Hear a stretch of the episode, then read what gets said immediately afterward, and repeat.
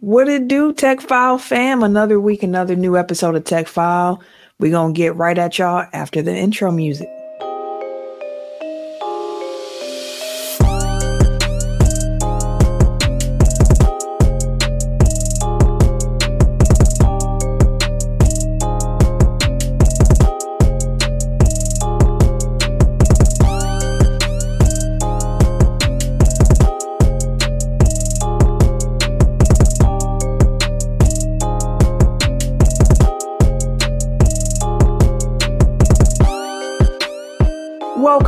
Episode 320 of Technical Foul, the sports podcast you never knew you needed.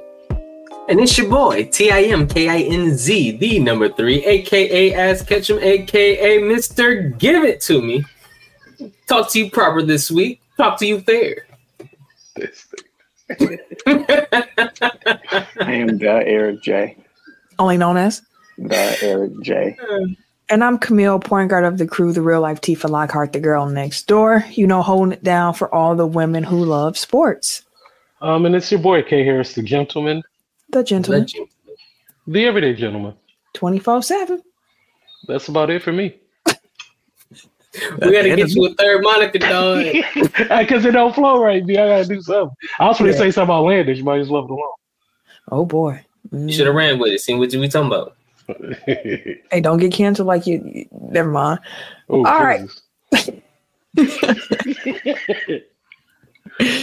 Let's get into some housekeeping before we get into the show itself. Proper as a reminder, please like, rate, review wherever you can on any audio version of the podcast, whether that's Spotify, Apple Podcast. Drop those reviews. It helps us out a lot. And if you are watching on YouTube, subscribing, liking, hitting the notification button, it's very helpful for us. And listen, if you really support us, even just dropping a comment on the YouTube videos as you see them come up, liking the video, sharing them, helps us out tremendously. All the algorithms and all that stuff right there. So uh, that's a free way for y'all to support the pod. And if you want to put some money in our pockets, we do have Teck Foul merch. So make sure that y'all hit up our link tree link and get y'all some fresh merch for the holidays. Absolutely. A great stocking stuffer. Absolutely. a Ah. great. Absolutely. All right. Let's get into the topic discussions for the week. We didn't pre-discuss the game needs name, so I'm gonna just roll right on over that. The NFL. Let's see. Let's cue up some some douche instrumentals so we got the the vibe in the background What kind right. you got for us this week? hmm I think we we, talking we're gonna be in mode today. We're gonna be in mode. Tim, kick us off with NFL. What's on your bird from the last week, week 13 of the NFL season? Uh, let's see here. So, this year has been a year of what I call playing with house money. There's certain teams right now that's playing with house money. There are certain teams that are supposed to be in a year of rebuild, just trying to, you know, figure out things. They have new coaches, they have new coordinators, they have new players, they have new systems in place where they're just trying to figure things out. Do we mesh well? Do we need to just start all the way open, Jared, all day? So there's a couple teams here this year that's playing with house money, and I think that their fan bases, myself is included, is playing with uh, a little bit of house money, and those are it was Los Angeles Rams, the Green Bay Packers, the Houston Texans, and I felt like it was the Seattle Seahawks, but mm, I can't confirm that last one. I'll confirm that one later. But I feel like these teams that were expecting to do a rebuild, like you have Jacksonville this year, they're eight and three. They're not expected to rebuild. They were actually expecting to be a good team, even though they haven't really been a good team. It was like, okay, we're expecting you guys to take the lead. Houston, no, not at all. They had the number two pick in the draft this year. They had it, and the number three, yeah, because I think him and Will Anderson was back to back. Houston wasn't expecting to be in no kind of playoff picture at all. Right now at six and six, they're in the NFC wild, I mean AFC wild card picture. Green Bay, the way we started was like, okay, cool, yeah, hell yeah, we out here. And then all of a sudden there was a nice little streak where we was like, okay, we got some things to figure out. Like, okay, hold hold your horses. We are absolutely trying to figure things out this year. So whatever we may get, we may get. But then all of a sudden now, you said what? Oh no, I was gonna say like you were like we were out, we out here, and then there's a stretch where it's like no, we inside. like we was all like, "I'm gonna put the clothes away. We're gonna put the fit back in the closet real quick. We ain't gonna bring it out yet. But now you know the mug got a nice out there. Go ahead, slide the closet door open real quick and look at it because we we might go dancing. We, you know what I'm saying? We might be in the playoffs too. Um, it was kind of unexpected, but the way things shook out in NFC North, Vikings, unfortunately, with Kirk Cousins, you have other NFC North teams that are, or not just the North, the NFC teams that are getting hurt. Uh, teams that were expected to do well, they kind of like the Seahawks, for example. I honestly didn't expect the Seahawks. Like I wanted to put them there, but I expected them to do better based off how they played last year. Like they had a really good season last year. Geno actually have been looking good this year, so it's kind of weird to see where they are. But the teams that were expecting to do the rebuild, the teams that were expecting to just go figure things out, and it is what it is. Now those teams are in the playoff hunt as well. So now I call it just, hey, we playing with house money right now. Wherever, whatever happens, happens. Shit, like if you make the playoffs, cool. Hey, we good. We out there. We gonna be talking our shit the whole way. And we don't make like, hey, we just trying to figure it out. You know, we got something at the quarterback spot. We just got, we got some holes to fill. So we can kind of play the fence on this one. I'll just call it house money. I feel it. And the thing about playing with house money is that when you play for house money for so long and you keep winning with house Mhm. money, expectations then change for your squad because now people expect you to continue to do what you've been doing. And that's what I wanted to talk about this week with the Packers in particular. We just knocked off the Super Bowl champs at home, Sunday night football, only game on TV, and the Packers came in and they did their job and they beat the Chiefs by eight points, 27-19 Green Bay. Great googly moogly. I'm telling you, we had a great game, you know, against the Chargers, and then it's like, ah, the sun. The sun was probably part of it, but it's like process looked good, but hey, they won. Then you go to Detroit on Thanksgiving, upset. You you you smack Detroit. The final score makes it look closer than what it was, but like that was a that was a whooping in Detroit. You follow that up with a Sunday night football win against the Chiefs. I was gonna say Now even the the Steelers game, they looked pretty good. Like they didn't win it, but like their process was a lot better. They looked a lot sharper. Just it's like it was some fluky at the end that caused them to lose. But like they've been they've been playing really well for the last month. Yeah. So with that, you look at it and you're like, okay, now, now the Packers are the seven seed in the NFC. As we're recording this today, at six and six, they are now the seven seed in the NFC. And listen, that playoff race, Packers, Vikings, Rams, Seahawks, all going to be looking at that final two wild card spots. The Buccaneers and the Saints too, uh, at another degree. And that's the piece that I really wanted to focus on. Is like how will the Packers now perform now that people are jumping on the bandwagon of saying, hey, this is probably a playoff team?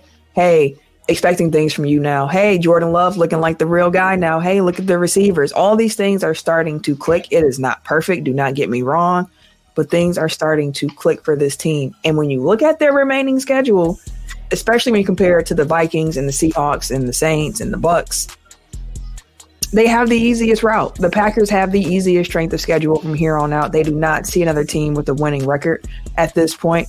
The Packers finish up the year against the Giants. That's Monday Night Football. The Buccaneers, the Panthers, the Vikings, and the Bears.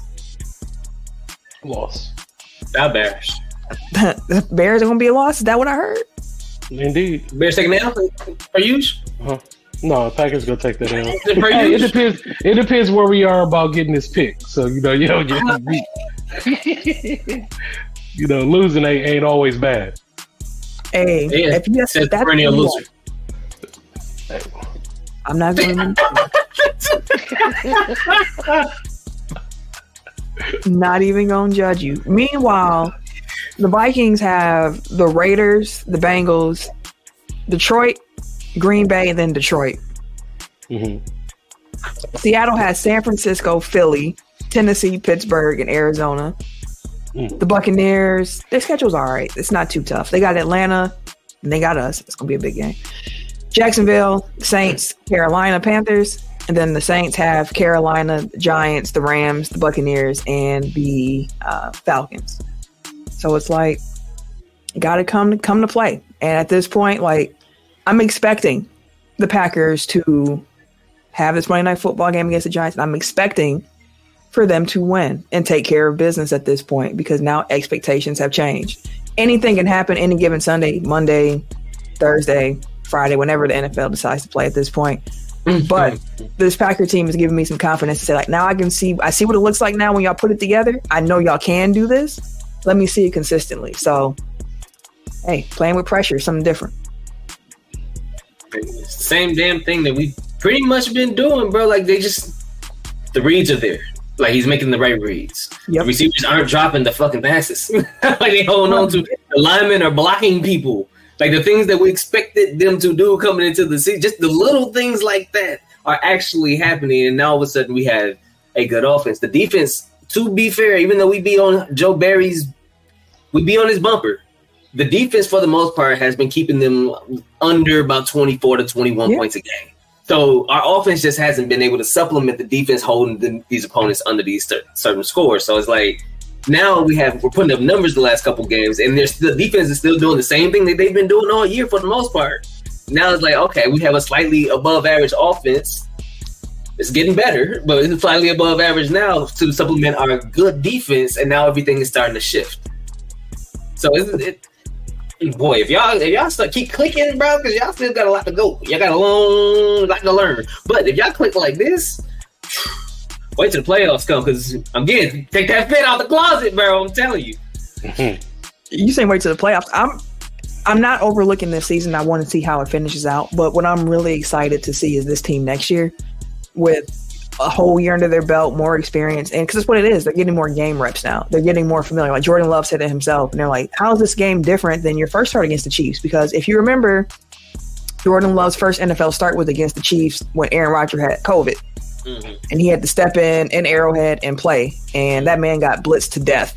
And Andy Reid Packers said he who he was. Yeah, it was a close game, but Aaron, or Jordan Love didn't look good. So he said himself, "I had this game circled on my calendar. I was waiting to see the Chiefs again." And I was like, I like that energy.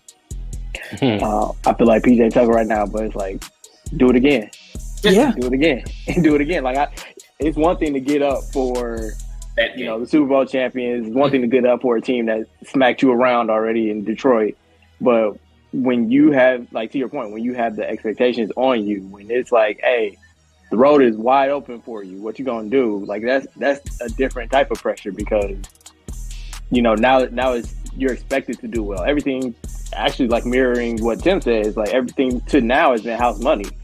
Like now you actually have some skin in the game. Now you actually have to show up on a weekly basis and do what you need to do.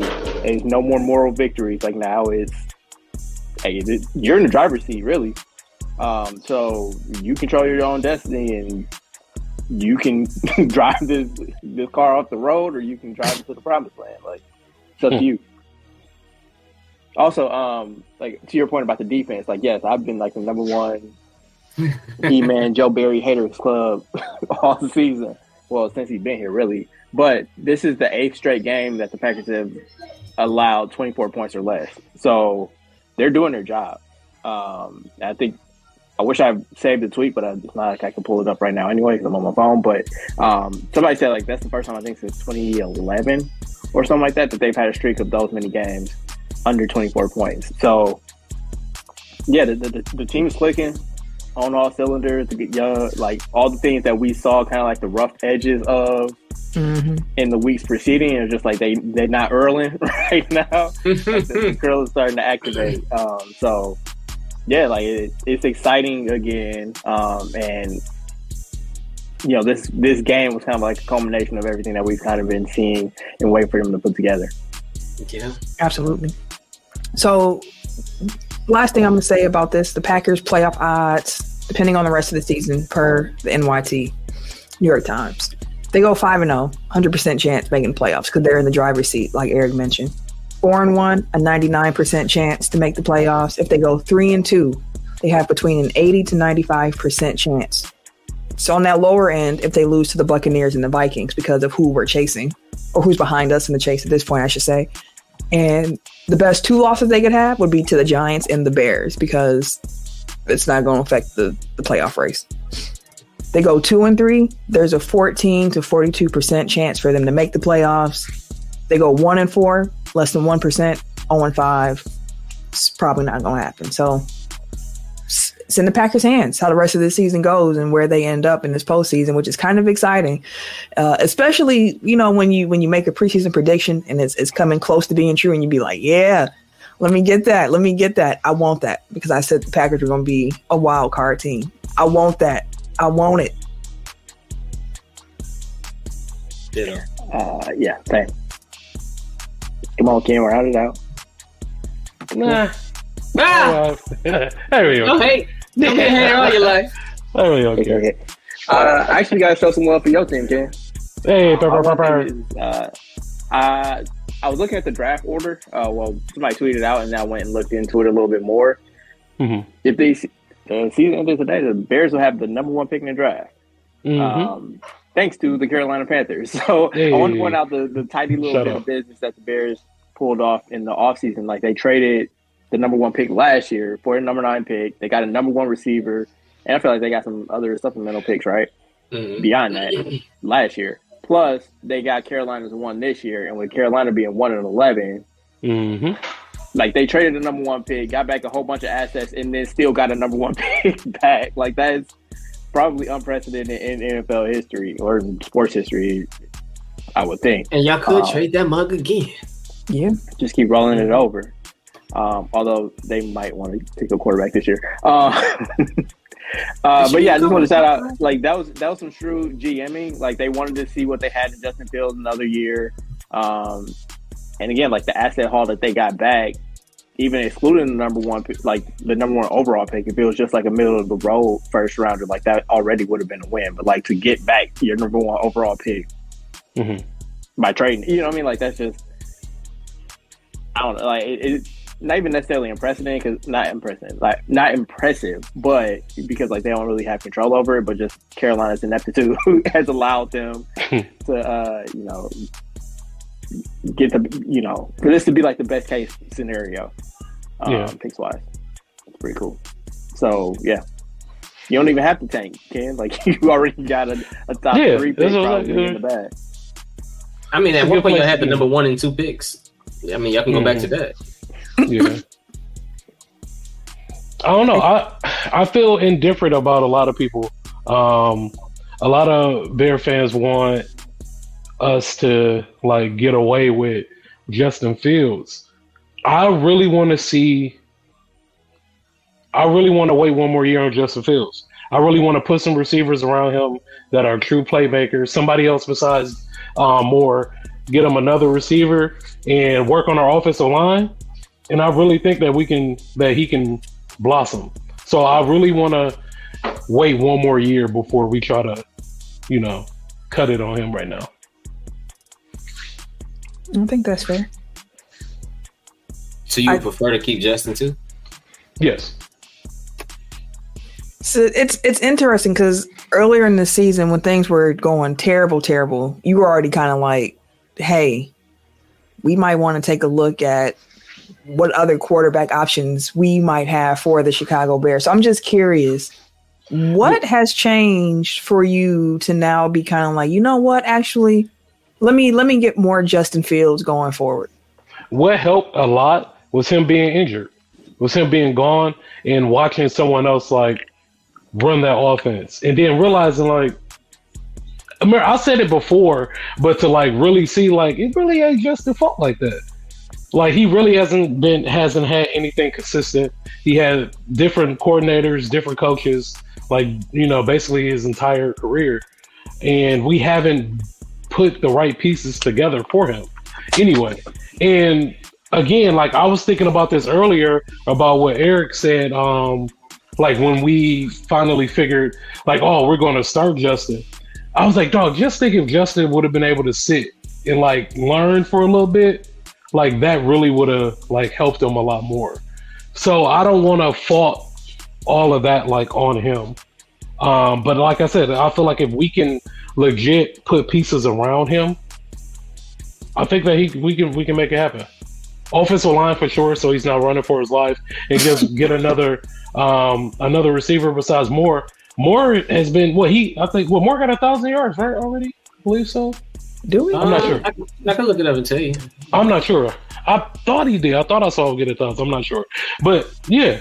So I love the more feels um the combination um is five. So Yes, he did. Yeah, he, has, he has a thousand three. yeah, that's what I thought. Yeah. So I mean you can't be mad at that. More come in, give you a thousand thousand yard season. What more could we really want from him?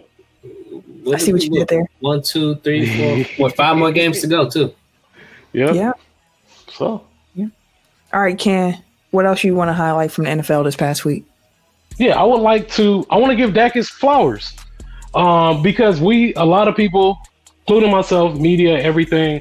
Like when Dak is trash, like everybody hop on his bumper, as Tim would say. Um, so he's actually um, in the MVP conversation now. Um, he's playing really well. Um, he has um, 3,200 um, yards, 26 touchdowns, six interceptions, and his Q, his um, QBR is like um, 108. So he's like playing well. Um, the only thing that they that the Dallas team themselves and what would help Dak in the case of him in the MVP race conversation will be he they do not have a statement win this season yet.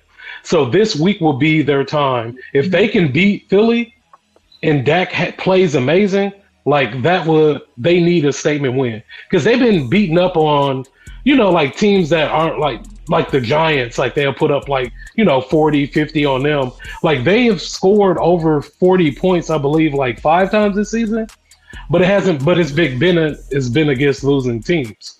So for them to get this, like that'll be a huge win for them. They need it. They need that statement win this year, and I feel like them beating Philly this year. I mean, beating Philly this week would definitely be it, and that will count. That will put him above. So I don't know. I'm excited about that game. I normally don't get excited about you know like games like that, but I was like, it's going to be a really good game. Yeah, you're right. I'm sitting here looking. The Cowboys beat the Giants 40 0 Mhm. in week one. And then they Mhm. came back and oh, they lost to the 49ers 42 to 10. But they beat Yeah. the Rams 43 20, Mhm. beat the Giants again 49 17, Mhm. beat the Commanders 45 10, and then they just beat Mhm. the Seahawks 45 35. Yeah, see it. Yeah. If they can beat the, the Eagles this upcoming week, and then they have the Bills after that, then they have the Dolphins after that, then they have the. Lions after that, like it's about to be a stretch for them boys. Mm-hmm. All right. I just want to see him win too, so Tim can just, you know, Tim, Tim, the ultimate cowboy header. I mean, what, No, you want to see him win for, for what? I, Dak deserves it, bro. Deserves what? deserves, he deserves something, man. He he he been having a rough, man. He been through a lot. You acting like Dak ain't had some good ass teams. He has, You acting like Dak ain't had. but see, people make it seem like Dak is trash, man. Like he's not trash. who was people like- making it seem like Dak is trash? I like the media. Dak's trash. Media They- makes it seem like they that. not say- Like they Dak never gonna say trash Dak is trash. He's They may highly not say he, he has top talent, but he ain't trash. They say that he's not it all the time, every year. He not. I mean, he because like you said, the statement games. Like, Yeah. yeah. y'all blowing out the other squads and stuff like that, but every time it's come to the, the big time, that's where a lot of people give him his issue. But I mean, that's the Cowboys. So So I think we would all agree that Dak isn't. Well, maybe not. I wouldn't say I wouldn't put Dak on like the top tier, like elite of the elite, but like whatever Yeah. is right below that, I think is where he's at. And um, he's a he's he's still an elite quarterback. which is like, yeah. I mean, I'm saying he's not like he's not Mahomes. He's not Correct. Well, yeah. Lamar's like not he's not Lamar. He's not he's not that top level like you know 93 and up on Madden rated quarterback. But like he's one of them guys where it's like you you're you're a perennial contender with him at quarterback. You might luck into a Super Bowl if you get all the right pieces around him. Like I don't know what more aside from like perfection you could really ask for from Dak um, at this point. Like if he, I feel like if he wasn't the Cowboys quarterback, he would actually get more love because so much more comes with Yeah. that team. hmm It's like Yeah, I any mean- young player that plays for the Lakers. It's like you get more attention, but you also get way more scrutiny than you probably deserve. So, hmm like, yeah, I think he does deserve a little bit more credit for like consistently being a well above average quarterback. Which Mhm. sounds backhanded, but I'm I'm, I'm really Nah, he's a good quarterback. Like he really is. You know, like I The, the Black organization. quarterback. Just, hey, listen. He he the one that's playing with the star on his helmet. Okay. I mean, he ain't choose it. I was just gonna say you act like he Did, chose. got did- drafted did- there. did he resign there? He wanted to resign there. Didn't he? Wasn't he Where holding the out? money at? Who wouldn't? Who would resign? I'm just saying. I'm just saying. You he act like ain't no other team would have gave him some money. He had to go back to Dallas. Hey, but- He chose that team. I mean, Uh, after Right. they drafted him, like it's exactly. Like get out of here. want to continue where you built if the situation. How long. Dak been there? Ooh, when was Dak drafted? I don't know. Seven- Dak been Right, there probably like seven, eight years, bro. He had prime Ezekiel Elliott when Romo get out of there? like eight years ago, bro. Yeah. How long Dak been around? Cause I'm that's what I'm saying. Like it's not like Dak ain't never had some good ass teams. He had Dan still too. Okay, but like Tim, like what what year did they underperform? Like you you you call them Every year they ain't win the bowl. Uh, the- Tim is proving my point right now. Really- that it doesn't make sense. Like it does. It does not make. I mean, you want to hate so no, bad. Every year was You just year. want to hate so Every bad. year was fam. that year. Every year was that year. that's what Cowboys fans not, say. not Cowboys fans. Quarter question for you, Tim. Not Cowboys fans, but like Mhm. actual like pundits and like you yourself, your expectations. Like you never expect them to do shit, but then you talk about them for not doing shit. It's like you can't have it both ways. Why not? You can't. Be, they, Both things they're can't be true? meet- they're not meeting expectations, but I never expected them to do anything. Like how's that? Like, How's hey, possible? I got low expectations because y'all don't never do shit, but everybody got your bar right here. So go ahead and not do shit. About you specifically, Tim Kinsey. Hey, hey, I, hey, listen, my bar is always fuck them. So you That's ain't- what my bar is. It's always gonna be fuck them, right there. no higher, no more, no less. Maybe less, but no I higher. wouldn't- than that, For sure, for I sure. wouldn't expect anything else. I wouldn't expect anything else from Tim. Oh, hey, ass Tim. oh, hey, Hey, that's hey, I keep it right there and I stand up. They buy my ass because they shitty. Go ahead. Wow. keep that. What? What the? What the fuck? So to wrap that on up, Jesus Christ! what? Dak Prescott was drafted in 2016. Oh, he been there a minute. Seven I thought it was 17. It was 16. Yeah. Hmm. seven years. Been there a minute. All right. Let's move I was thinking about that the other day, where it's like, man, 20, 2016 is damn near a decade ago at this point. Like, Yeah. Almost. Yeah. We you know, yo. Let's move into some NBA topics from this past week. Sorry. Ah, ah. My man's hand was going. Balls. Wow. I'm sorry, John. Relax, sir. You want to start? Uh, sure. So an article came out today in the Athletic. I believe it was Sam Amick, um, calling you know, quote unquote, James Harden unplugged. Uh, we got his reaction to kind of what went down in Philly and how he feels now that he's with the Clippers. Um, the most noteworthy stuff is really just a confirmation of what we already sus- suspected, which is he fell out with the Sixers because when he took less the off so the off season of 2022 for them to sign Danuel House and PJ Tucker and I think acquire De'Anthony Melton. It was with the expectation that he would be taken care of on the back end, meaning a max contract would be waiting for him the offseason of 2023. Um, he said that Daryl Morey essentially cut off all communication with him, didn't check in at all between the end of the playoffs and the start of free agency. Um, and that he took that to mean that they were off him. He's, uh, he said like they made the decision to move on, that they weren't, you know, people of their word, and that was why he opted in so that he could get his money because they had already cost him money, um, and that he wanted to go, you know, choose his own destiny and make his own move. So that's why he forced his way to the Clippers. Um, obviously, that's noteworthy because he's de- denied along the way that there was a, an agreement in place between him and you know quid pro quo or whatever between him and the Sixers. Uh, for him taking less money, the NBA has investigated it twice now, I believe, and come to the conclusion that there was no agreement. So somebody lying. Um, and then also that uh, he met with well, his representation met with the Rockets, presumably before free agency, um, and that there wasn't a fit there for him in role or in money. Um, so basically, tampering all around, which you know we know happens, but again, like it's kind of like the we don't talk about Bruno type of deal.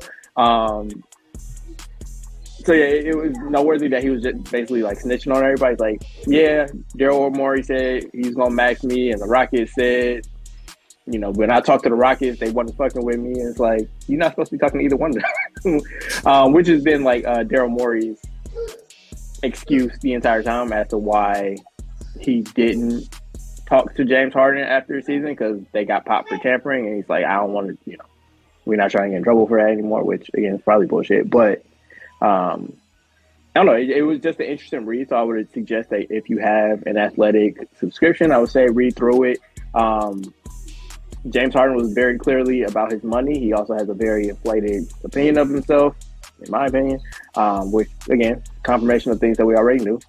Um, but like I'll also, like I've said along the way, it's like I get it. Like you feel like you have a relationship with this person that you can trust them. They convince you to do some things that are not in your best interest, and then they renege on it. It's like I'd be like, fuck them too. So um, I don't really blame them, but yeah, just a little bit more into his viewpoint of like what went down with his way out of Philly. He's basically like, I'm not doing that shit again. I knew it. Um, yep. When you have when you at your press conference and you take the time to say that somebody is a liar and you'll He's a liar! it's deeper than By rap. the way, Well, they have the the the cloth on. he brought the mic in closer. He's a liar. And I Hey, will put, never- hey, put some reverb on my mic real quick so they can hear me in the back. like, no, let that let me ring out three, four times after I said liar. God when that man stopped and repeated himself like prime Mike Jones, like let me I'm gonna just say it like that. I want you to understand what I'm saying. That was hilarious. I knew it That was was- about ten dollars. Mm. Yeah, I mean, like that cost him like. Well, I mean, like if he had a max on the table last summer, I think that would have been well over two hundred million um, for four years. So he took less in the first two years, which is the second year that he's playing out now. So that cost him like the difference between whatever he's making in the max, plus like the guaranteed money that he would have had in the next two seasons, which I'm pretty sure, or I should say I'm pretty sure. I don't think that he'll get from the Clippers this offseason what he would have made off the max that he could have signed with Philadelphia had he not done them a solid. So, like, yeah, I get it. Like, he cost them well over a hundred million dollars, I would imagine, and I wouldn't be, you know, like, regardless of what history we have, if somebody costs you a hundred million dollars, it's fuck them forever. Yeah, real talk. I get mad if someone costs You me a never get that back. Nope. You talking about a hundred mil? Which is why I'm like always, I'm never, I never fought a player for trying to get every dollar that they have due to them because Mhm. you only have a finite amount of years, and these these organizations do not give a fuck about you. They care about what you can provide for them. So Yeah, they'll pay whatever they have to, and if they don't, somebody else will. That's fair. That's fair. All right. Uh let's see. I want to take a look back at some preseason predictions. Not all of them. We don't have that much time. I just wanted to focus primarily on the standings. I'm gonna definitely pull up the All Star stuff probably next week, maybe the week after. I'm assuming All Star voting is going to be starting soon. Normally it's mid December for that. Definitely want to take a look at some of those predictions. But today, this week, the standings because taking a look at where the current standings are and what I thought they would be, it's already different. We're only a quarter of the way through the NBA season at this point. So in the East, currently, Boston is the one seed, followed by Orlando, Milwaukee, Philly, the New York Knicks, the Pacers, the Heat, Cleveland at eight, the Nets, and then the Hawks my preseason predictions, I had Boston at one. You know, hey, we one for one right now with that. I had Milwaukee at two. They're three right now. I had Cleveland at three. They're at eight right now. And I want to pause there. what's been going on in Cleveland? And the easiest answer to point at is just health. Garland, Mitchell, Allen, even Levert, like they've missed quite a few games. The first three have missed five games apiece. Levert's missed four already. We're only about 20 games in, and they missed them at different times. So it's like they haven't been able to have their full starting lineup in. So I'm not really worried about Cleveland in this moment, but it's just something to keep an eye on. The other team, Orlando, I mean, they're two, they're second in the East right now. Did not expect that. We already talked about Orlando a bit last week, about the week before, when Eric wanted to highlight them and was on 2K with the homies the other day. And one of my homies is a Magic fan, a real like true Orlando Magic fan. And we were talking about Orlando. And I mean, hey, it's impressive. Right now, they've come out with a top, you know, defense, which is really carrying them right now. And my other guy, Dub, said, Well, who have they played? Who have they played? And when we took a look at the upcoming schedule, I said, ah, this mid December to mid January run for the Orlando Magic is going to teach us a lot. Let me just tell y'all the upcoming schedule here. Wait, before you do, Dub said, "Who did they play? Did they just beat his team?" Outside of the Celtics, man, outside of the Celtics. I mean, they beat us too. So the Magic have the And the Cavaliers, Oh shit. they have the Cavaliers, they have the Celtics on the road, Okay. back to back. Then they have the Heat, Bucks on the road, Pacers on the road, Wizards on the road. They should get that. Then they got 76ers at home, the Knicks at home, on the road to see Phoenix, on the road to see Golden State, on the road to see the Kings, on the road to see the Nuggets. God damn, that's a Dub. West Coast road trip. Yeah, boy, that's a gauntlet. Then they come that- home and they have the Hawks. Then they have the Timberwolves at home. Then they go play the Heat. Then they go play the Thunder. Then they go play the Knicks. And then they go to the Hawks. And then they have the 76ers back at home again. And that takes you through January 19th. Like they have a gauntlet of games coming up. I mean, you could go through the 22nd, maybe skip the 26th because the Grizzlies ain't worth a damn, and go back to January 28th. By the 26th, they might be. Ja gets back the 19th. And then we'll see how other injuries, you know, 19th of December. And then we see how the Oh. other injury news pans out for the Grizzlies. So, like, They it's, might be the Grizzlies again by then. yeah, like it's, it's a Mm. tough schedule. So, if the, if we come back in a month's time and the Magic are still like top six in the East, I'm a for sure say, like, this is a locked in playoff team at this point. Mhm. those were two teams in the East I wanted to highlight. In the West, hmm. currently, Minnesota Timberwolves are the one seed, followed by the Oklahoma City Thunder, and then the Denver Nuggets, Sacramento Kings, Phoenix Suns, Dallas Mavericks, Los Angeles Lakers, New Orleans Pelicans, the Clippers, and then the Houston Rockets, which the Rockets, I don't know if y'all paid attention, but the Rockets haven't won a game on the road yet. Like they mm-hmm. are they've been bad on the road, but great at home. It's really weird. My preseason predictions I had Denver, Lakers, Suns, Kings, Grizzlies, Mavericks, Warriors, Thunder, Clippers, Timberwolves. So I got to highlight the Young Bucks here because I thought that OKC would be eight, Minnesota would be 10. Right now, Minnesota is the one seed, OKC is the two seed, these young teams. I should say OKC, OKC for sure, the young team. But Minnesota's led by Anthony Edwards and this jumbo three big thing they got going on. Like the other night, Reid, KAT, and Gobert were their leading scorers. And I was just like, what? This is so weird.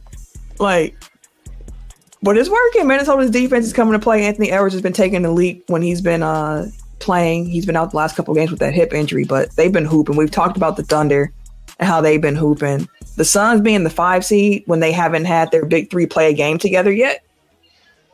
Kinda, kinda scary. And then Memphis already mentioned them and the fact that, I mean, they just have not looked good so far this season. They're, I mean, I, I thought that they would be able to weather not having Ja a little bit better, and then everyone else started getting hurt around them as well. So then their depth took another hit, and now their people ain't supposed to be playing is now playing. Like it's it's just a big mess. So yeah, it, actually, it's, it, oh, sorry, go ahead. I was just gonna say it's always fun predicting how things are gonna go, and then the real season gets here, and you're like, oh, Uh, I actually think that this might be a blessing in disguise for Memphis. Like, obviously, it sucks to kind of have a lost season, but like, given how many good young players they've had to like let go over last years, last few years, like being able to kind of replenish that, get the young people that they do have on the team now some extra runs, see what they have with those dudes. Like, obviously, you you want to contend every year that you have a superstar like job, but like if he's gonna miss, you know, two thirds of the season, like you're already starting at a disadvantage. You know you have Jaren, you know you have Bane. Like if you can, you know, if you wind up with a top ten pick, obviously, I mean, honestly, it's probably a bad draft. But if it's another, t- you know, bring in another top ten talent on top of like what you already have, like that might wind up in the r- long run give you another dude that can run with Jai and everybody else once they're healthy and just kind of hit the ground running next year. It's kind of like the Warriors when they took that gap year when everybody got hurt. It's like, Mm-hmm. I mean, theoretically, would have given them, you know, the number two pick in a, in a what wound up being a pretty decent draft. Um, that could have extended their window and given them another guy. I mean, they just picked the wrong person, but it's an opportunity that Memphis has um, that they wouldn't have otherwise. It's Golden State that's really like concerning to me. Like they just haven't looked good outside of Steph. Like that team just overall just not look good. Yeah, it's been when I saw Marcus Smart when he wasn't playing and he was out injured and he was giving him a pep speech on the on the sideline tomorrow. This is embarrassing. It's embarrassing. I was like, oh yeah. So things going to Memphis right now. So hey, hopefully, you know, I'm looking forward to Ja getting back. I know we had all the off court stuff, but Ja's been one of my favorite players to watch consistently. So on the court, and I'm looking forward to seeing him get back, uh, get back there and hoop. I mean, it's good that he's been shutting the fuck up like while he's been suspended. I mean, yeah, you, you live and you learn, right? Yeah, no choice. Ken, what you got for us? Okay, so we um our dream here on Teck Foul has always been Lakers and Bucks for the NBA Finals. Um, right now it seems like we're a little bit closer to seeing them in the playoff in the play-in turn. Wait, not play-in. The uh, mid-season tournament um, more than the NBA Finals. How excited will we be if the Lakers and the Bucks actually um, face each other for the mid-season um, tournament? It's a start. Mhm. Like we want you for the big game, but you know we'll go ahead and take the warm up too. Yeah, I want it. I ain't gonna lie. I want to win it. fam. It's gonna be fun. It, would- it would be fun. Like I we ain't would, gonna lie have to to, you. we would have to meet up in person and watch this game, bro. I don't know how I've been. I've, I've been wanting to do a a, a live Live watch stream. with us kind of thing. Yeah, but Mhm. we're gonna. I'm, I'm gonna have to pull up. I gotta talk my shit and yell and shit in your face while we doing this shit. Like, bro, it's gonna it's gonna be a good time though. It's gonna be a good game. It would I be. want it for Like, I- LeBron, man. It's one one more thing that, that Bron can add to his legacy. Oh, here you now you hear about Bron's legacy. Right. He did not care about this man. He did not care about this man. It was The like, we king. got him. It was obvious. like everything that LeBron did before was like you know that's that's a threat to Kobe legacy. So like now hey, when you a Laker, you a Laker, B. Add now added to his legacy. You calling him the We- goat now and everything. When you a Laker, you a Laker. James, hmm This you, you probably do call him Goat James now, don't you? Go, no, I ain't gonna go that far. I ain't gonna go there. I call him the Kang before I ain't gonna call him The Goat. king. The Kang. We going to uh, honestly like I do kind of want it just because like the I mean there's some shit to win, but they released the um the awards today. Them shits is Mhm. slick. Like the NBA Cup is clean. Mm. They got the MVP for the tournament. hmm interesting. But then they get the winning team gets medals. Um, if you get tournament team, you get little black black glass balls. Like I like all of them. Like all they've really been killing the awards recently. Mm. yeah, they they clean that black and gold, and I love because we didn't know what they look like exactly. We've seen the NBA Cup through promotions, but Yeah. Mhm. to see all the different hardware was was cold. And I was like, I I understand too, like the the branding for the tournament. It's always that black and gold that you see. And I was like, hmm this is cool. But yeah, give me give me Bucks Lakers. I'm not mad at that at all. I think it might be Bucks Suns. It might be a 2021 finals rematch uh, with different characters in the game. But yeah, give me give me Lakers. I, I'd be cool with Lakers Bucks just for this this pod. Like I'll take that as a warm up, like Tim said. hmm And I didn't think about it last week when the field got set, but like all told, the NBA is probably happy with the representation of the teams. Like I'm pretty sure they would have preferred to have Golden State over the Kings, but you got the Lakers, you've got the Suns with their big three, who hopefully will be healthy by then. You got the Bucks with Giannis and Dame. You got the Celtics. I don't know if I mentioned them already. You got the Knicks, so you got the New York, and then you have like some young stars that you can kind of promote, and Zion and Fox and Haliburton. So like they got a really, a really solid field, hmm like from a league, you know, publicity perspective. Yeah, I agree with that for sure. And then another team too, not to cut you off or nothing, but I, I wouldn't be mad at the Knicks winning because they need something to, to cheer for. Like that I feel bad for out Knicks fans, round. man. Huh? I said I would because that means we get put out first round. no, but I was just like the Knicks need something to cheer for. So if they got that, I'm like, all right, at least they got something to be happy about. Knicks fans been been been struggling for years. Again, Yeah. that might legitimize the tournament for you know the casual fan. Like Lakers winning it, or like the Celtics or the Knicks, like then that's a big market. That's like, oh yeah, this is some shit to celebrate, and then that becomes. Mhm.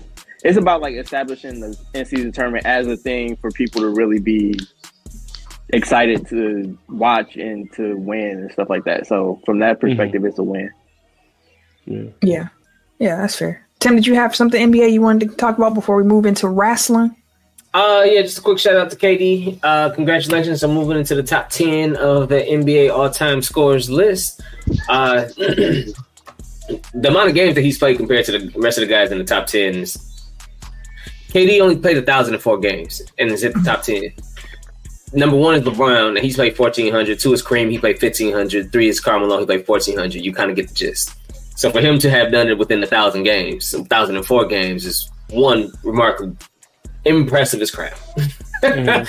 and that's with him missing what two full years I the league. Like Basically. Might be more than that, low key. so, I mean that's at least hundred, at least hundred games if he played fifty games a season that he's missed out on. That he probably would have probably averaged around like twenty eight to thirty points there anyway. That's more of his thing. But congrats to KD. Uh, quick, just wanted to give a quick shout out to him um, because he's still active.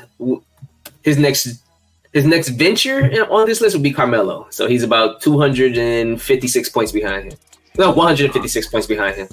Oh, so So he'll have that's that next No, two, no, 256 is right. I'm sorry. It's 256 because Melo is, yeah, Melo is 12, 6, 1260 and he's 1004.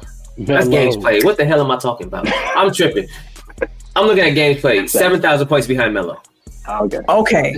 It's 43 to 36. Uh, Uh, I know I Tim gonna have to get out of here real quick. Uh, I think it was JJ Oh, we Redick and I'm having a, a conversation, but it's like, how many all-time greats do you think are in the league right now? Like he said, off top, like KD, Steph, LeBron are already there, like they're Mhm. stamped, solidified. Mhm. The only other two for me that are like they're probably locks or close to locks is Giannis and Jokic. But are there any other that are like this might be You the wanna put- top twenty guy all time? Well, you want to put Luka up there? I think he's done like Luka might be James Harden 2.0 at this point. Like they've accomplished pretty much. You know, he's on that trajectory if he don't start Yeah. winning championships. hmm Yeah, You so. want to count Chris Paul? I wouldn't put Chris Paul top 20 all time Okay. or like have the you know Oh, you mean like period? I, I mean, I was like- his position. No, no, no. All time players, period, regardless of position. Like top 20 the period. Pantheon Yeah. of like, do you know? No, I think I think the all-time. names you said are about it at this moment that you can say like for sure. I think Luka has potential to do that. Mhm. Um, you got to put some some championships and things and some other hardware on that resume, but the talent's there to do it. Uh, Mhm. But yeah, Depending on how the back half of his career goes, like Yeah. he has to do it now, obviously, but Yeah. talent wise, like probably one of the most talented big men that we've seen. Um, but he doesn't have like the accolades and the winning yet. I guess he has the MVP, so he doesn't have the winning piece yet. Yeah. Tatum is the one that they always want to put there. It's like, I'm not sure about that. yeah, yeah. I mean, you know, you guys know how I feel about Tatum. So I guess I, obviously Wemby technically, but like he hasn't done shit yet. So like I don't know if we can put him there, but like that's one where it's like reaches his potential. Like he's one of those dudes. Mm-hmm. No, yeah, I feel it, it's interesting to think about, but I think the names you said are the ones where I'd be like, yeah, those are probably it right now Yeah, for sure. until we see some more from some other folks. Uh, Ken, I know you do have to jump, so let's start with your wrestling take first, so that you can get that off before we head out the door. Um, yeah. So my, I do want to talk about um, Randy Orton. Randy Orton, um, he returned at War Games, um, but he's coming back hot. Like he's back. He's um now he's on SmackDown. Um, so they're gonna go ahead and throw him right into. That man said I got a hard stop and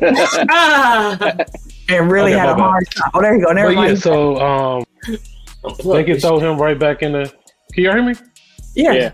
Okay, y'all can we could they um they could throw him right back into the bloodline stuff and all of that. Um, but yeah, he's Jack. Like Orton looks really good, fam.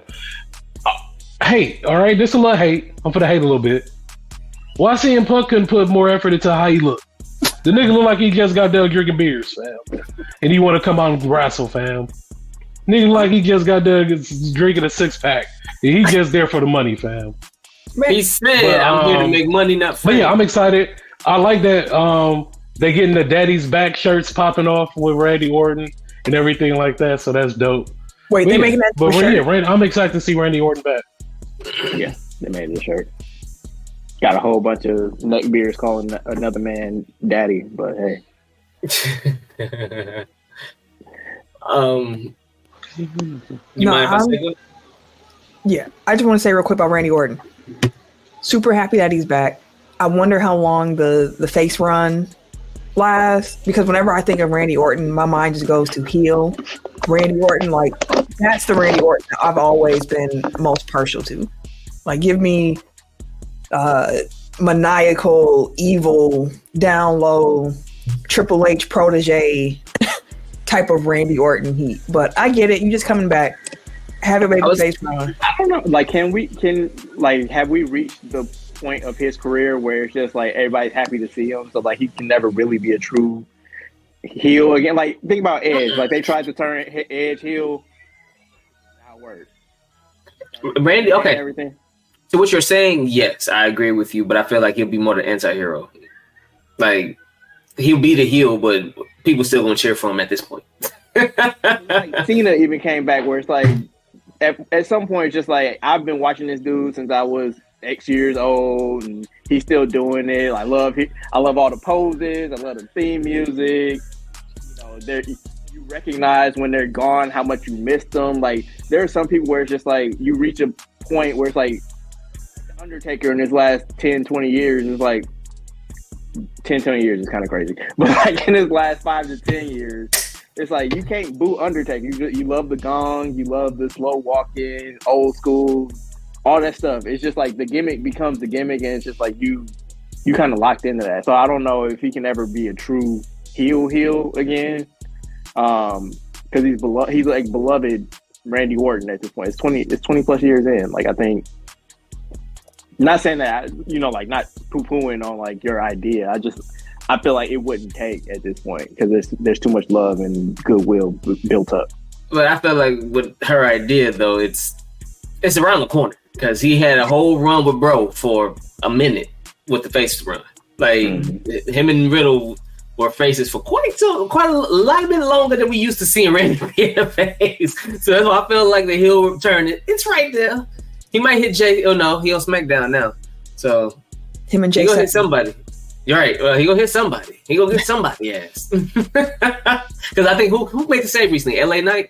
I think L.A. Knight came out to help him out recently. I can see that be his Oh, heel that turn. could- He gonna he gonna hit him with the RKO. I I mean, can see he- even if he does, like people gonna cheer.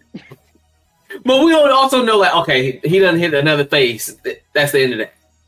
Yeah. like we- I mean, there's always going to be a certain subset of folks who going to cheer for Randy regardless. I married someone who's going to cheer for Randy Orton Yeah. regardless. Like it- we saw how they act at pay per views when it come to Randy Orton. But look, I'm just happy he's back, and I hope that we have still a few good years of storytelling left to do with Randy Orton in this business. hmm hmm That kind of actually, uh, that actually leads into mine. Actually, um, so my topic was roll to WrestleMania. We're not here now that the uh, last pay per view was over. What was the Survivor Series? The next pay per view is the Royal Rumble. That's what always kicks it off to me. When the Rumble starts, I'm like, ah, now we, now we. So I feel like lead because you have all the storylines for the actual pay per view itself too, leading up into that, and a lot of those storylines kind of they'll carry to like elimination chamber or something like that, and then they'll kind of part ways or it's setting up something else. That's why I always felt like after Survivor Series, WrestleMania season kicks in because, for example, right now you had the return of Randy Orton. Yes, Survivor Series is one of the big four, but it's at the same time it's he's in right in time with him being able to be into the Rumble. You have the return of CM Punk at the same time. Again, another person that can now enter the Rumble, but you also have storyline possibilities with both of them. Eventually, maybe a match between Punk and Rollins for his belt. I'm sure probably be the Mania joint that they're looking for. Uh, Randy Orton return. He got to finish his feud with the Bloodline. They don't want to. They don't. want to see. They try to take me out like they did Randy. But uh, you have the Intercontinental title storyline. Those are heating up because the Miz and Gunther is doing pretty well, but then he's been having his feuds kind of increase in difficulty, especially when he could kick out of like that 15 hit combo that he always killed dudes with. um, KO and Logan Paul's heating up now. Now that they're about to be feuding, that's probably going to lead into LA Knight with Logan Paul probably taking Logan Paul's belt at some point for the his. Yeah, To be fair, I love LA Knight, but right now he has Cody, Punk, Orton, Jey, and still arguably Damian Priest in front of him before he even gets a title shot another one because he just lost the one that he just had. So I'm like, but all of this to say, like, we're now in that time frame where you have to find story for Cody, Punk, Orton, Jey, the Bloodline, the uh, Judgment Day, like the women's title pictures heating up on both sides, and you have the storylines heating up on both sides for that. The only thing that's not actually heating up is the women's tag team belts. Outside of that, Yeah. but outside of that, everything else is kind of like slowly starting to turn up now. Can Can I ask your opinion with the road to WrestleMania? The Rumble's coming up. We haven't seen Sasha Banks wrestle since before my birthday in May. And there were rumors that she might be signing with AEW soon. She was there And then I just kind of feel like with with Triple H at the helm and no Vince, you can't rule out a WWE return. Do you think there's any potential for a Sasha Banks splash at like the Rumble making her return? Like, do you have interest in that as well? Hell yeah, bro! Yes. Um, also, she did just put out like a little teaser video of her getting back into the ring because she's been hurt. Like that's why she hasn't been anywhere. Um, like you said, like there were rumors about AEW. She showed up at one of their shows. Apparently, was it all whatever they did in um, the UK? Was that where she was at? Yeah, I think that's the one she was at. Yeah. So like there, there, there's at least been conversation there, but the fact that they haven't locked her down is probably not a great sign, given how you know the different fortunes of the companies are going at the moment. Um, Bayley has started. You A know, dropping social media. well, no, not even like storyline stuff, but like on social media, she's been posting like pictures with Sasha from you Mhm. know when she was with the company before, and like I miss you and blah blah blah. So, and with her getting, you know, in storyline, with her getting probably kicked out of Damage CTRL soon, Mhm. I would imagine like that'd be a nice little The save. back. Like talking about the women's tag titles, like find a way to get it on one of the Japanese wrestlers in Damage CTRL, or you know, two of them. I guess the two that don't have belts. then that's the Mania match with Bayley and Sasha. Like that writes itself, honestly. Um, Because it I'll be Asuka and Kairi yeah, I or, or. Io. Well, she's the women's champion. So, yeah, that's true. um, which I mean, that don't mean she's gonna have the belt at the t- at Mania. But I'm just saying, like that is an easy way to just like have them come in, take the belt, and then like they beat up Bayley, and then she's like, "I'm gonna have a partner. It's gonna be a surprise at Mania," and then she come back, and then boom, like you off and running. Uh, What's the what's who would main event Mania though at this point? Like the what's the main event for the women? Oh, that's like, hard. is is it Oh, is it Jade and for Bianca? Uh, Ah, Is that is that what we're thinking for said- the main match? Like, the, what's the what's the main event match that we think that might be for the like the women? Like, is it Oh, the Bianca and Jade? Yeah. Uh, I think the the raw like they've been very obviously keeping Becky and Rhea separate all year. Like they haven't interacted at all. They've been sent Becky down to NXT. Like there's been a clear dearth of legitimate contenders for Rhea all year, and you have Becky on Raw. So like I feel like that's probably where they're gonna wind up going there as far as SmackDown's concerned. That's how I'm like SmackDown got the bangers, bro. they do. But it's like all their heavy hitters are faces, and or will be soon with Bayley probably turning. So So what do you do? Who do you turn? Who's turning? That's the question. Charlotte, is, Charlotte's always good by herself. she always, hey, look, I don't need nobody. I'm good by myself. uh, but it's like they've done because they've done Charlotte Bianca before, haven't they? They just did it this past WrestleMania. Yeah. So that's out. I mean, I guess if you bring up Jay and you want to put her in a spot, like Charlotte's the money match to start with. Like, obviously, we want to see Bianca and Jay, but Yeah. while you have Charlotte, you need to take advantage of it because she's further along in her career. Yeah, that's fair. That's fair. But yeah, it's it's gonna be fun. Like I mentioned to y'all in the group chat, SmackDown gonna be here in March Mm. on the road to WrestleMania. So we don't have a a live SmackDown in Milwaukee before WrestleMania. So I'm sure it's gonna be cracking. Which reminds me, I never posted my oh, I went to SmackDown. Like I had all the little clips. Mhm. I have to post that late, but it It'll should be be fun. uh year of review. Your year in review clip. I, I, I mean, that's a good setup. Uh, yeah, I got two two. I didn't post my Vegas trip, and I didn't post SmackDown. I was like, I got to get these videos. Maybe I'll just do it sometime this month. Be like going through stuff. Yeah, I didn't post Miami or none of that. Like I, I didn't post a lot of stuff this year. I was like, ah, maybe I'll put a little collage or something together and you know, ending. Yeah, yeah, like a little photo dump.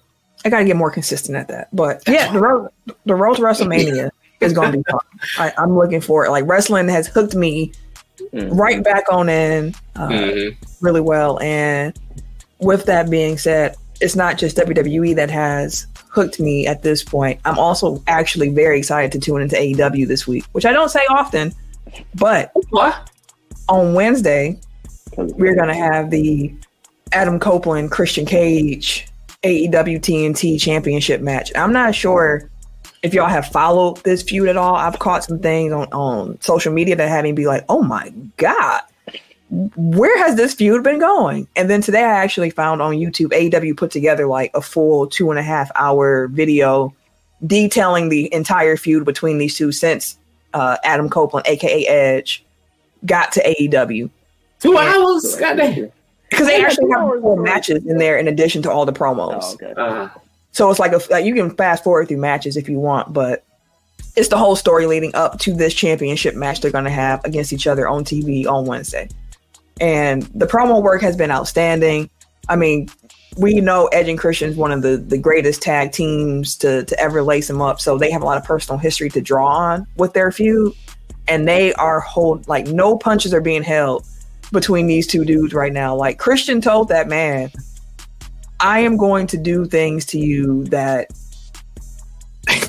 he said, I'm going to injure your neck the way it should have been done initially. I'm gonna make sure that you in a wheelchair drooling, fam. He's been saying stuff like to Beth, like, hey, Beth and the kids, daddy's really gonna be home. And I'm talking about myself. Get some fresh sheets on the bed before I get there. Like Christian has been on I- one. I said this about Roman, like at peak bloodline, gaslighting. Like that's a movie villain. Like that's not even a wrestling heel at this point. Like that's transcended the genre. Like that's a full blown villain that uh, Christian is operating at right now. full. Ruthless. He leaned all the way in. It, it, and Edge has been remarkable. Like Edge has been trying to keep his cool, keep his cool, keep his cool. But once Christian started bringing up his kids and his wife and everything, and then when he brought up the neck part, that's when Edge really was like, "All right, bro, like, like you've been trying me this whole time, and now I'm about to really like now it's on for real, for real." So I'm actually excited. I'm tuning in to AEW on Wednesday because I got to see this. fair enough. You may you may have convinced me to check out a YouTube uh, trailer or so. I'll send you the, the one promo that caught me that Edge gave by himself in a hallway, and I was like, oh, I It's saw that like- one when you retweeted it. Yeah. I was like, oh, what is this all about? So that made me go back and look, and I was like, oh yeah, I'm all in on this. Yeah. And that's what I always say about like uh like Sami and KO or I can't think of any right now. But like the best friends in real life do like the most heinous shit because you trust them. So like you can go all out in matches, you can go all out in promos because it's not like is this, is this dude shooting on me right now? like there's no like in your back back of your mind like uh do he really want to fight? Like it's actually like no, this is my dude. We love each other. So let's go out and like beat the shit out of each other. Let's go out and really eviscerate each other on the mics because it's all about elevating both of us. Mm-hmm. Um, like Owen and Brett back in the day, like it was actually, you know, like you can have a blood flu, a blood feud with somebody that you really love and care about, and that's what makes wrestling great. Even to your point, thinking about like Triple H and Shawn Michaels when they would fight, like their, their feuds were always really, really good. And I actually found the Ed, I'm sorry, I'm sorry, Adam Copeland. I got to call him by his his his AEW real name. They were chanting for me like Adam, Adam. He's like, this is kind of weird. I ain't used to hearing Adam when I'm in the ring. This is cool.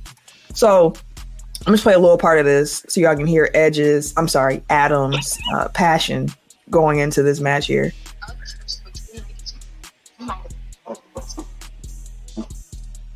I don't hear it. Is he What talking? do you have to say? Fine, I'm coming straight in the barrel at you, Jake. Or should I call you Christian Cage? Or better yet, should I call you the patriarch now, huh? All of this. All of it. What just happened to Nick Wayne on Wednesday, what just happened to Kill Switch, it's all on you. It's your fault. And it's all because of your insecurities. Because when I got here, you were afraid that, that people were going to compare you to me some more. That you were going to be second fiddle, that you were going to be riding my coattails again. The beginning of our careers and our friendship was more important than what anyone could say, whatever the industry would throw at us, but you couldn't get past your own ego, could you, man? The night I got here, you were about to con-chair-to Sting. Wednesday, you're about to kill switch. Con-chair-to Shane O'Wayne. You're not so subtly told me what you think about me and the chances of us teaming again. Put Beth's name, my children's name in your stupid little mouth. You know about short fuse, man. You know I do, and you kept trying to light it, but I wouldn't let you until until you said the one thing. So you're gonna break my neck.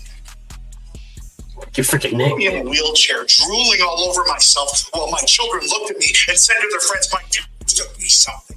So now, you're not just threatening me. You're not just threatening my future. You're threatening theirs. Come at me, bro. You got your hands on my wall. Go to the hospital. Ask your prodigy what happens when I snap. Still switch. What happens when I snap if he can speak yet? Y'all get out just and I was like, yeah, not if he can speak yet. What did you do to this man? Why can't he speak? What kind of hospital service is he getting right now? But yeah, Wednesday, AEW Dynamite. This match happens, and yes, Triple T, a Monday pod. We are here because the Bucks in season tournament game happens to be on a Tuesday. I believe Eric has tickets. We'll be in the building live. I'm uh, I got locked on Bucks, so day early. Not a dollar short, just a day early. Just a day.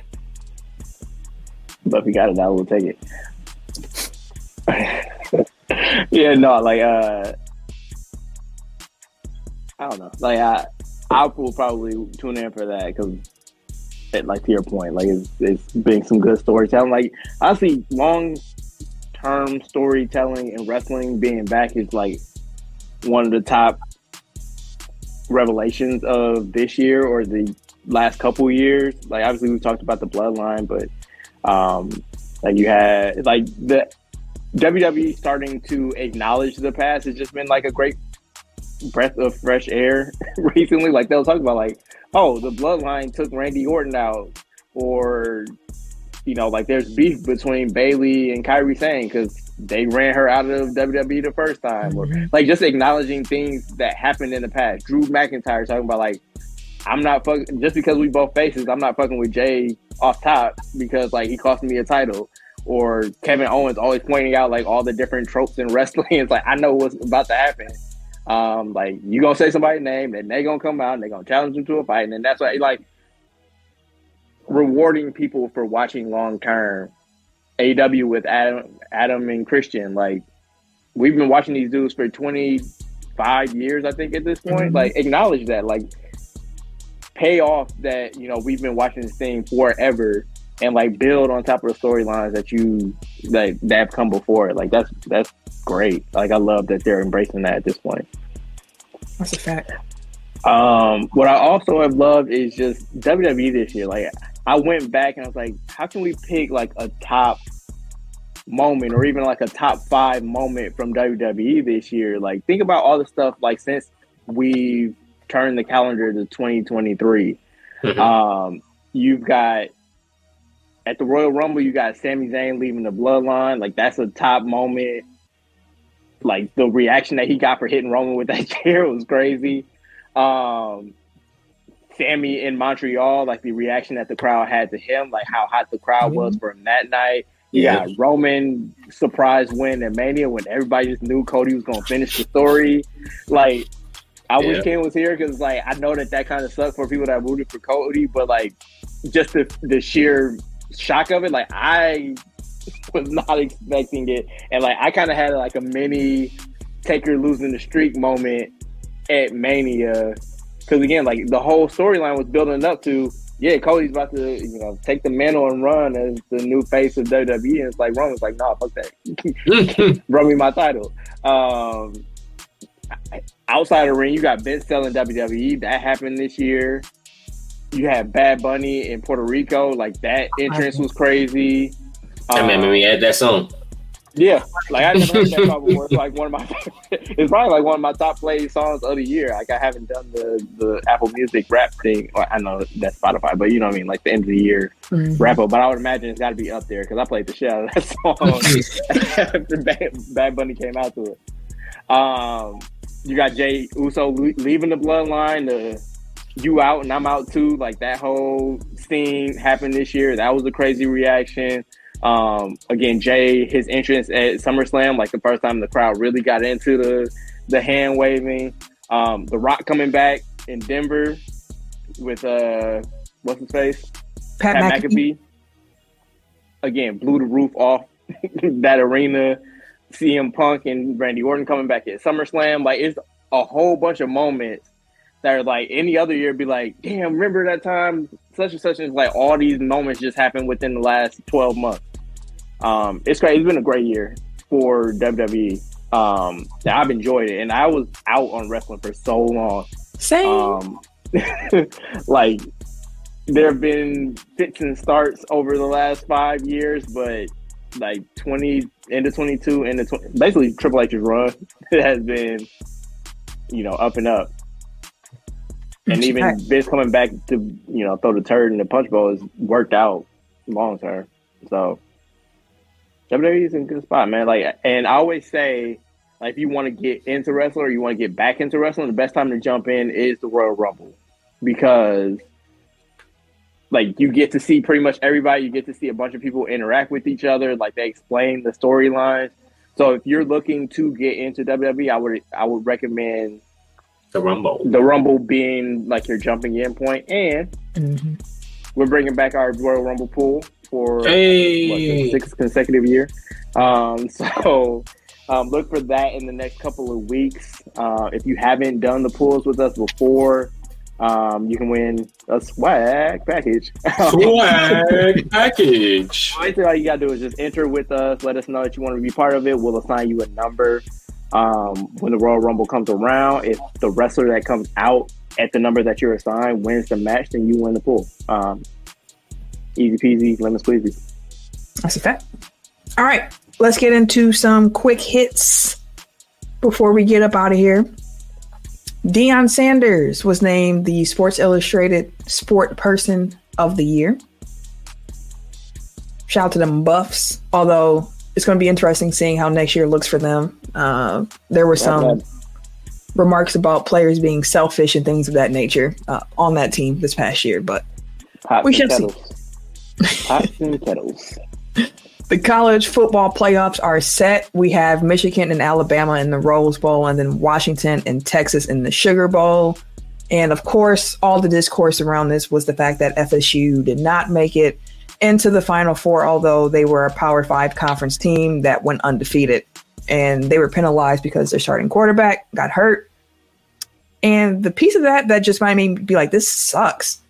The starting quarterback of FSU tweeted out, I wish that my I broke my leg earlier so that people would have seen that I, it what this team was more than just one quarterback hmm. because they got penalized for not having a quarterback. That's what it really came down to. I feel like they do get smacked. Yeah, people. That's what they were scared of. So Don't let one of these things get blown out.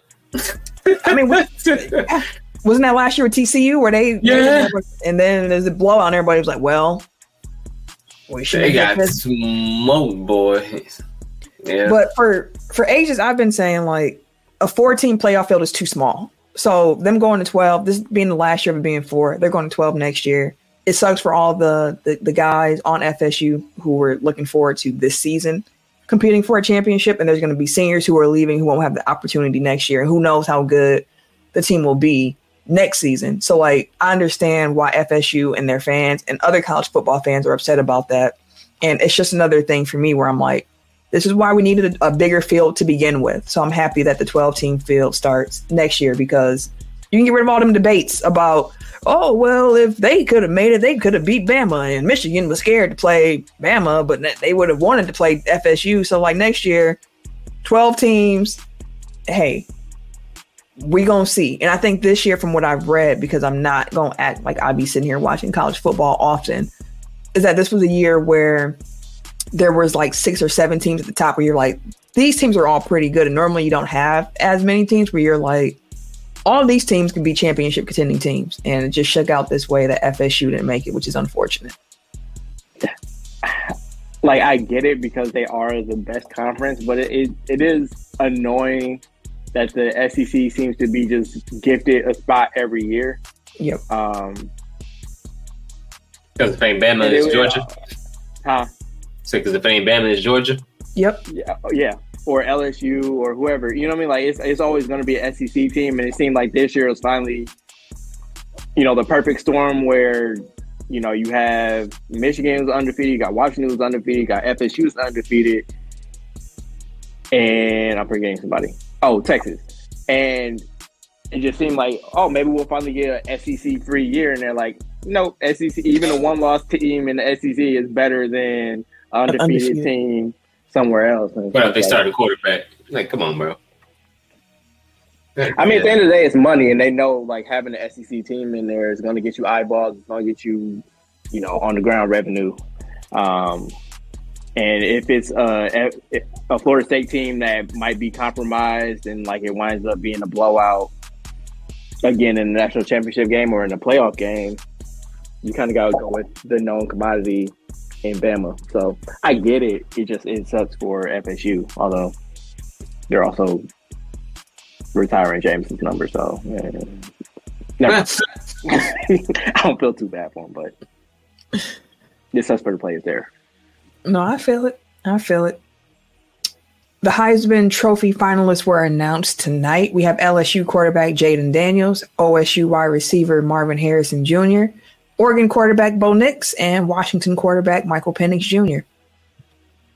Shouts to Marvin Harrison Jr., uh, a receiver. Top four finalists. I always like the skill position players being in there. Just give him a shout out. I mean, And last, think, oh, go ahead. I was gonna say, like, I think he's probably the most talented college football player. Like quarterback and then position players are like it feels hard to kind of compare the two, but like you know how cold you gotta be as a wide receiver to be a Heisman Trophy finalist, and I think like Yep. pound for pound, skill for skill, like he he's just he's so good. So Mhm. crisp route running, fast, great. That's who the hand. Bears should target. Who, Harrison? If they I want to get another not- weapon. The Bears might have two top five draft Yeah. That's all, I- that's what I'm thinking with Ken. Like, bro, like even if y'all got the number one, I would want to trade with a team that got multiple firsts this year. Give me about three of them things. I you have three first round picks this year. I can grab another offensive lineman, another wide receiver, and if I want to grab a quarterback early with the earliest one, then I can because you still gonna have Penix Jr. You're gonna have Bo Nix. You're gonna have Caleb Williams. You're gonna have uh old boy that's in uh what was it North Carolina? Yeah, like you got Maybe. you got at least four quarterbacks that are good that couldn't that are kind of vying for that same position outside of the two because Williams ain't even on the Heisman list no more. Have you No. USC stunk. Right, and so it's but it's like, all right, well, you're going to have uh, choices at quarterback this year. They could, in essence, get that number one or two pick, trade that motherfucker away, get multiple picks, and with their other top five pick because they still ass, grab a good quarterback. They could do that, and then yeah, you want to lean on uh, Justin, fine, make him your backup. They did that with Michigan. I mean, you're talking about the Jets today. I ain't got nothing to say about them. the Milwaukee Brewers have signed 19-year-old outfitter Jackson Chourio to an eight-year, $82 million contract extension that can be worth up to 142 M's over 10 years before he's even been called up to the majors. Boy, I can't wait. I I feel like can't it's coming. wait. It feels like the Probably next year. Like it's it's coming. Probably next year because he, I think he only played like two, two or three games in the uh, AAA. Like he didn't really play that many games in AAA, but this year he was just like killing everywhere he went. They said one of his best assets is he's one of the rare players that can hit opposite field home runs on the regular. You know how hard it is to hit opposite field. your natural job, your natural swing pulls the ball that way. Or if you're a lefty, he pulls it that way for you to be able to hit the ball early enough with enough power opposite field consistently, my guy, that's a problem. Then they giving them fits on the bases, like they infield balls, like he running them out. They got to, they really like got to get on their horse and throw him motherfucker out. And it got to be a damn good throw to get his ass out. So he's five two. Yeah, like bro, cold. They said he might be the next thirty for thirty player. He he he potentially could be the next 30, 30 and thirty player for the Brewers. I think thirty home runs, thirty stolen bases, or something like that. They say he'd be the fifth, sixth, seventh, eighth, ninth. like he could be that.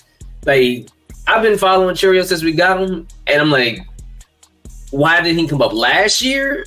But next year, no, for sure, Yeah. for sure. Yeah, I feel like you don't pay somebody eighty two million dollars to sit in the minors. So Right. He was also at the Bucks game after when the the news came out about this contract being announced. Ah, he in Milwaukee, Milwaukee. Yeah, he this was about to happen. So He got his millions. can't wait to see it. Can't wait to see it. I also saw that uh what's his name at the game recently too. Um Counsell. Craig Counsell. And I was like, people were upset. I was like, man, the man's from the, like, You're come from on, White man. Fish Bay, bro. Come on now. Well, he's from Milwaukee because White He's a Bay. Bucks fan. Tell tell Mark to stop being cheap and maybe he still be your manager. Like that Right. again. Like I But- said with Harden, it's like I don't ever begrudge anybody for taking money in sports. We gave Chourio his money. you gave him the money so you don't have to pay him down the road. Like, and that's what I was gonna say is that you know, I get it. It's 82 million worth up to 142, but 82 guaranteed. But if they willing to give you that now, sight unseen, They know unquote, exactly what they get. They know exactly what they're getting, and they could. You taking a pay cut on the back end.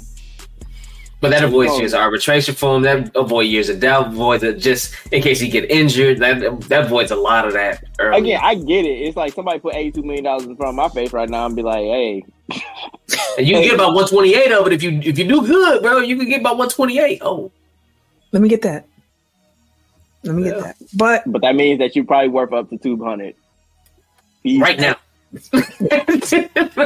Right that's, now. hey, that's the that's the the, the gamble there. It's like you're gonna keep betting on yourself and hope you stay healthy to get to that 200. You're gonna take what they put in front of you right now to be like, this is this is good enough to start, and I'm gonna keep building from here. So And he only nineteen, so next time his contract is up twenty seven. yeah, Yeah, 27, worst 28. case, worst case scenario, he's a free agent at 29, which is when you cash in anyway. So That's yeah. That's your next. That's usually most people first big MLB contract around there. So Yeah. we'll see how it goes. Hopefully, it works out for the Brew Crew. But that's going to be our show for this week. Parting words. I just want to say happy birthday to my mama. Her birthday is Friday, so Hey, happy birthday, Sepsis. happy birthday to my mama. Here, y'all Sagittarius go. Sagittarius. Yes, that season. Mm-mm. and it's also the the string of well, Aaron Rodgers is gone now, but it was this weekend is also the string of Wisconsin athlete birthdays. I know Yelich and Giannis' birthday is coming up, and I believe Aaron Rodgers turns forty this weekend. So, Mm. happy birthday! Uh, yeah, outside Giannis' of, out- birthday outside of AA run, that season. you, you disowning Aaron Rodgers from your Sagittariusness? Mm, mm, mm. He he he mm-mm. he should have been like a January Sagittarius or something like that. Some shit that don't even matter. Don't make some shit up. Get this nigga that out of here. How you practicing? How you practicing? How you practicing? Dolphin sounds, Tim. How, how you practicing? Yelich's Honoring birthday is Madison tomorrow. Oh yeah, Yelich's birthday is tomorrow. Giannis is the day after that, and then A. A. Ron, I think it's the eighth. And mine is next week Thursday. It sure is. I think I want to do carry. So from the from the MVP to the LVP, Who the fuck is the LVP? Fuck is the valuable LVP? podcaster. No, I'm fucking. Ain't that a Oh no. Roger's birthday was the second. So he's already yeah, he's already forty now. Or he turned He thirty was uh, he's forty. Mm. It's like he was out partying with Randall Cobb. No surprise there. and NY Post got a uh, a spread on his birthday. For his birthday. Yeah, Well, shout his out, birthday party. I should say. shout out to the birthday folks, especially my mom. That's the that's number one shout out. That's the most important part. Right. But we're gonna get out of And here. you, I hope y'all uh-huh. enjoy the show. We Tim get his love next week. We gonna we gonna make sure we, uh. we do it up for him. But this week, my mama. So we gonna get out of here this week. Hope y'all enjoyed the show. As a reminder, please share the show, rate, review, subscribe on YouTube, drop a comment, like the video up. All of that is very helpful to us. And uh we get out of here. If you want to follow me on social media, you can catch me Wait a minute. on Twitter, Instagram, these PSN 2K streets at Camille Monae, C A M I L L E M O N A E. At Buck Burn on Twitter. That's all you get. Yep. Uh, Ken socials at K Harris 216 on Twitter, at everyday underscore gentleman on Snapchat and Instagram. You know what I'm gonna start doing? I'm just say at technical foul for Kim when he ain't here. Like you'll find him there somewhere. Uh, that could be for any of us, honestly. It is linked there. It's right there on the screen too. Like, goddamn. Everybody Uh, knows that. you know. That's true. And it's your boy, T I M K I N Z, the number three, aka Ass Ketchum, aka Mr. Give It To Me. Dilly Dilly. Peace out, y'all. We appreciate y'all tuning in as always. Y'all be safe. Take care of yourself. It's gonna be a little warm in Milwaukee uh end of this week. We're gonna get some 50s. So Ah. yeah. Hey, beware. be well, everybody. this weather is that yo-yo stuff. Be well. But we out of here.